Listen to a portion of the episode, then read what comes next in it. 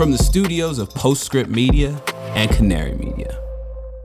The end of June marks the start of summer for us here in the Northern Hemisphere. It's also the start of the summer break for the most powerful court in America, the Supreme Court. And that means June is a very busy month for opinions from the justices, opinions that will shape people's lives in drastic ways. We have breaking news. The Supreme Court has made a decision on the first major Second Amendment case in decades. That's right. This ruling strikes down a New York law that put restrictions on who could get a license to carry a gun outside of the home. It is a tectonic shift on abortion rights. The U.S. Supreme Court today remade the legal landscape, throwing out the precedent laid down 50 years ago in Roe versus Wade. Yeah, it was a particularly busy and consequential June for the new conservative majority on the Supreme Court, and it was a very tense time to be a reporter waiting on those high decisions. The Supreme Court releases opinions every 10 minutes. So, you know, as that 10 minute mark comes along, then you're just sitting right in front of the laptop. That is Niina Farah. She's an energy law reporter at E&E News. So I cover litigation over pipelines, federal regulations, uh, oil and gas leasing, that sort of thing. After some extraordinary court decisions that stripped reproductive rights and elevated gun rights, Niina and dozens of other journalists were waiting on a more obscure but equally consequential ruling. Today was a really big day for you, huh? Were you waiting for it for all week? yes, m- more like all month. We were anticipating that the Supreme Court was going to come out with this decision in June. And so every time there's been an opinion day, we've been, you know, sitting in front of the computer, refreshing. We just had to wait till the very last day to, to get this one.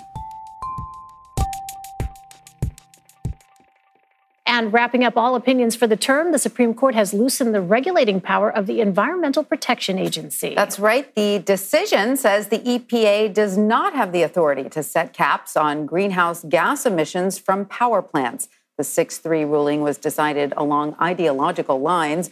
The ruling is a loss for the Biden administration and will limit its ability to meet his climate goals.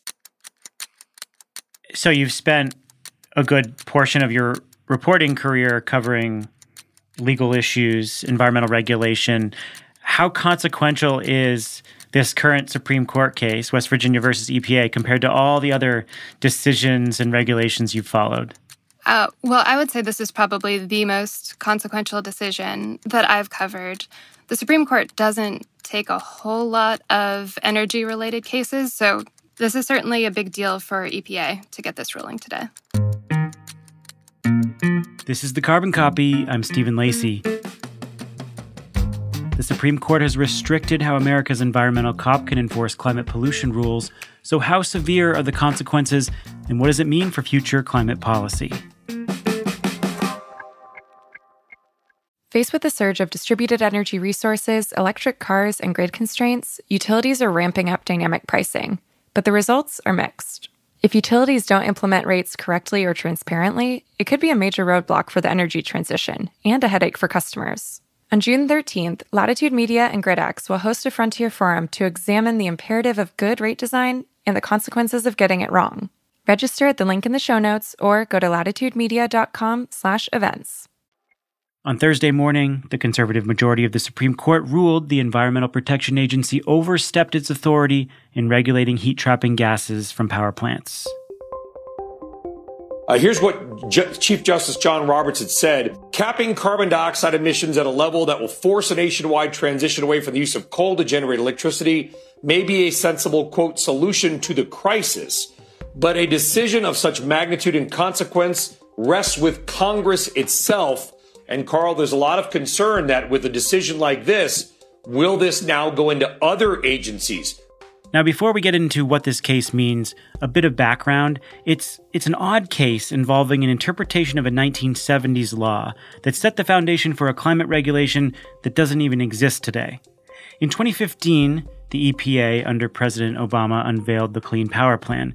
It was a big deal. It was the first time that carbon emission standards were set for power plants, and the agency said it had the authority to do it under the Clean Air Act, a law enacted in 1970 to clean up air pollution. But a group of attorneys general led by West Virginia disagreed. They sued in federal court. And then Trump came into office. His EPA ditched the plan and created a toothless replacement that killed West Virginia's lawsuit. But then a bunch of states, cities, and environmental and public health groups sued the Trump EPA. And last year, a circuit court ruled the Trump administration's intentional slow walk was, quote, arbitrary and capricious. This regulation, what the, the DC circuit said was that EPA did have this broad authority, and the interpretation that Trump's EPA had put in place was also sort of tossed out. What the DC Circuit ruling did was basically give the Biden administration a clean slate to start over and craft its own regulation. So there's a brief celebration. Environmental groups put out press releases praising the decision. Still, there's no regulation in place anymore. Then, a group of fossil fuel dependent states led by West Virginia, these are the states that sued the Obama administration all the way back in 2015, they are not happy with this ruling and they go try to get the High Court's attention. And this begins the new chapter for West Virginia versus EPA, the chapter that just closed.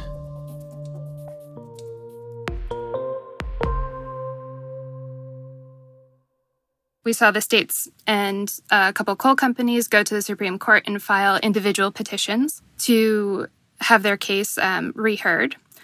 And there is a lot of skepticism, actually, uh, that this case could actually make it to the court because there was no rule in place.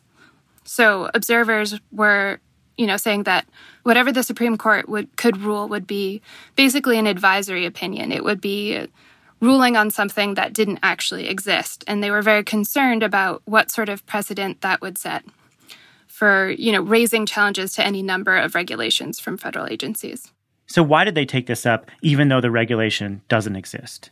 Chief Justice John Ro- Roberts wrote the, the majority opinion for this case, and his argument was actually that even though EPA had said that the Clean Power Plan was off the books, it didn't intend to go back to it, it wanted to start fresh, he argued that this rule was actually still in place, and so that there could be potential harm to states um, by continuing to have this rule. So he took the position, and the majority took the position that they needed to take some sort of, or they could take some sort of action to block any sort of reapplication of the Clean Power Plan. So, summarize the majority opinion for us. What did the Supreme Court decide? So, what the Supreme Court said was that EPA had acted outside its authority under the Clean Air Act to use generation shifting, which is shifting from fossil fuel based energy sources to renewable energy sources as sort of the foundation of its um, regulatory approach. And it said it used um, what's known as the major questions doctrine as the basis for that. So Basically, uh, what that means is it's this legal theory that agencies, while they generally get discretion from courts in how they interpret their authority under laws, in the case where you have um, a regulation that's really politically or economically significant, Congress needs to speak uh, clearly to wanting to um, sort of delegate that power to agencies. So in this case, EPA didn't have a clear mandate under the Clean Air Act from Congress to use generation shifting specifically to create a regulation. So the, the, ruling is actually, you know, a bit more narrow than it could have been. I think a lot of observers were concerned that you know what would happen is the Supreme Court might undermine EPA's power altogether to you know regulate emissions from power plants, and and that didn't seem to be what what happened today. Yeah, so for those who are not following the legalese or who may not understand the regulation clearly, compare those two outcomes. So, like, really simply describe why this outcome is so much more narrow than what it could have been. Sure. So, part of the question that um, the challengers of this case were saying is that under the Trump administration, EPA created this very narrow rule that said you can only regulate power plant emissions at the source, so at the power plant level. And they argued that this there was no ambiguity sort of in the Clean Air Act, and they had to have this approach. So what the Supreme Court could have potentially said was yes, you can only regulate power plants by like regulations at the source, at the power plant level. That's not what the court said. So, what the court said is you can't create generation shifting as a foundation for regulation, but it doesn't say that you can't look at other possibilities. So, like emissions trading is another approach that, you know, power plants can use credits to operate if they're emitting too much and use a marketplace kind of approach. Those kinds of things don't seem like they're off the table from this ruling. Mark your calendars for June 13th at noon Eastern. That's when Latitude Media and GridX will host a live interactive discussion on implementing modern utility rates. Dynamic rates are vital for motivating customers to electrify, adopt DERs, and embrace demand flexibility. Utility rates could make or break the energy transition. So, how do we do it right?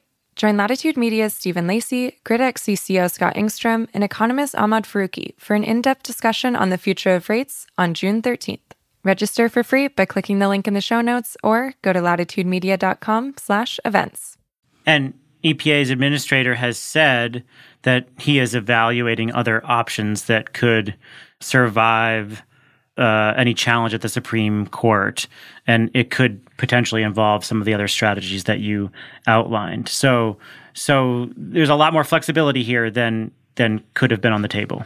I think so. And I think one thing to keep in mind is that, you know, EPA initially had said that they were going to have a draft proposal for their new regulation for power plants this month, but they've pushed that back to March. So that leaves a lot of time for them to look at this ruling and craft something that is going to withstand um, legal challenge. Uh, you know, one thing that was discussed before this decision, too, was that, you know, how could EPA tighten its other standards on, say, mercury emissions or volatile organic compounds or, or other emissions that could also benefit by cutting greenhouse gas emissions indirectly.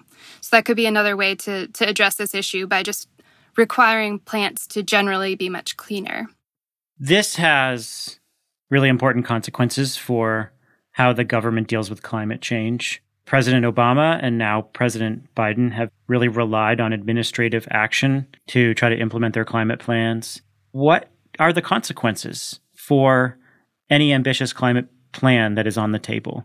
Does this completely take away Biden's desire to hit a net zero grid by 2035, or is that still on the table? So I think the challenge that this ruling presents is one of timing, right? So if generation shifting as a basis for a rule is off the table, it might make it harder for EPA to and the US more broadly to cut emissions at the pace that the Biden administration is looking to do.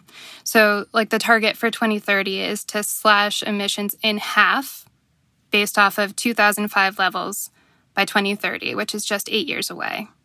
So, being able to meet that at that target might be more difficult now if you can't have all options on the table. And, and that timing piece could be very significant. It's sort of unclear, I guess, whether um, EPA can get there without that tool. Tell me about what the dissenters argued. So I'll read a quote here from Justice Kagan. The court appoints itself instead of Congress or the expert agency, the decision maker on climate policy. I cannot think of many things more frightening. Respectfully, I dissent. What are the dissenters arguing here? What the Supreme Court's decision does is limit the power that was recognized to regulate greenhouse gases under that Massachusetts versus EPA decision that recognized that EPA was required to regulate greenhouse gases. And uh, Kagan goes on to talk about all the evidence of the imminent effects of climate change and the the risks of increasing emissions and why it's so important for the US to act quickly and why it doesn't make sense to hamper what EPA is doing. And uh, she describes the authority for EPA to act on climate change as like directly within its wheelhouse or something along those lines. That there is no question in the statute, in her mind, that EPA has the power to do this or do what it did in the Clean Power Plan. So, when it comes to climate policy, on a scale of disastrous to not that bad, where do you think this decision sits in terms of its impact? I would say bad to pretty bad. I think mainly because it's definitely not the worst for EPA because it has that flexibility still to look at other solutions. It doesn't require only um, regulations that focus on the power plant itself, so that makes it less bad than it could be. Um, it seems more narrowly focused to EPA. So, you know, one of the major concerns here was that this was going to undermine agency authority more broadly. And, you know, one legal expert that I spoke to was saying that the interpretation of the major questions doctrine, this doctrine that you can't defer to an agency's authority if uh, on these major issues if Congress hasn't clearly delegated that authority. That interpretation is very similar to what we saw with other recent cases. So, can FDA regulate tobacco or can CDC, for example, issue an eviction moratorium? And so we aren't seeing the court come out and broaden the scope of how it's looking at major questions. It's sort of in line with those. And so that I think has relieved at least some anxiety from some people that this is going to be sort of this sweeping change in, in agency power. And this conservative court has indicated that it is willing to take on a whole range of issues that could limit federal government power. How do you think the climate issue may feed into that in the coming years? So, uh, one really big concern coming into this case was that the Supreme Court was going to go after Massachusetts versus EPA, which gives EPA that power to regulate greenhouse gases. It wasn't mentioned in this case, but there is concern that that might become a target, or potentially, I guess, that a future case may build off of what the court decided today and further restrict um, agency's power here. Niina Farah is a climate law reporter with E&E News. I managed um, to miss three opinion days on vacation. I had to carry around uh, my work laptop while I was uh, headed to the beach in case uh, the ruling came down, but fortunately, they waited until I was back at work. The Carbon Copy is a co production of Postscript Media and Canary Media. Our producers are Jamie Kaiser and Alexandria Herr. Cecily Mesa Martinez is our managing producer. Sean Marquand mixed the show. Original music came from Echo Finch and Blue Dot Sessions, and Sean Marquand made the theme. Postscript Media is supported by Prelude Ventures, a venture capital firm that partners with entrepreneurs to address climate change across a range of sectors advanced energy, food and agriculture, transportation and logistics, advanced materials and manufacturing, and advanced computing. Go ahead and give us a rating review on Apple or Spotify. Thanks for sending your thoughts on social media. We love to hear from you. And of course, send this show to a friend or colleague. I am Stephen Lacey. This is the Carbon Copy. Thanks for being here.